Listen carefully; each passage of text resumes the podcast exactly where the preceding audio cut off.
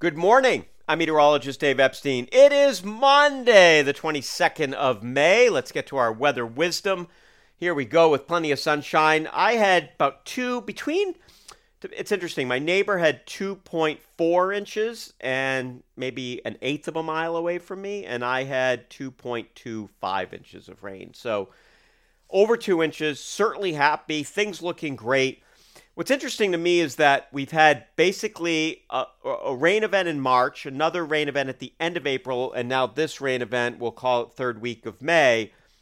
And that's been really how we've gotten almost all of our precipitation since March. So just, you know, not good to not have it spread out somewhat more evenly. You know, you kind of want to see over the course of a week, if I could script it, you know, I'd get a third of an inch at night every other day. That would be perfect, but you know, I can't make it do that, so that's not what's happening.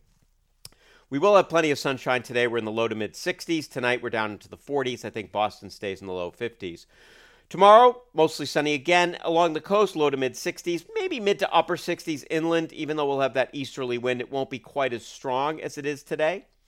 Wednesday, sunshine, winds flip around to the south ahead of a little front, and that will boost us up into the 70s. So fairly mild on that day. Nighttime lows, by the way, in the 40s. So, uh, in terms of putting out tomatoes and all that stuff, yeah, go ahead, go for it. It's it's time. Uh, if you held off on the cucumbers and the basil, it's not necessarily a bad idea for another week or so, or till after Memorial Day. But tomatoes are probably fine, and peppers to get out there at this point. On Thursday, behind that front, we're a little cooler. We're in the low 60s, and then it's back to the mid to upper 60s here Friday, Saturday, uh, Sunday may be a little milder. Now, in terms of precipitation this weekend, it is still early for me to kind of definitively say what's going to happen. There could be a few showers here at some point over the weekend, but right now I don't see any washouts. I don't see it's going to be, you know, a bad Memorial Day weekend or anything like that.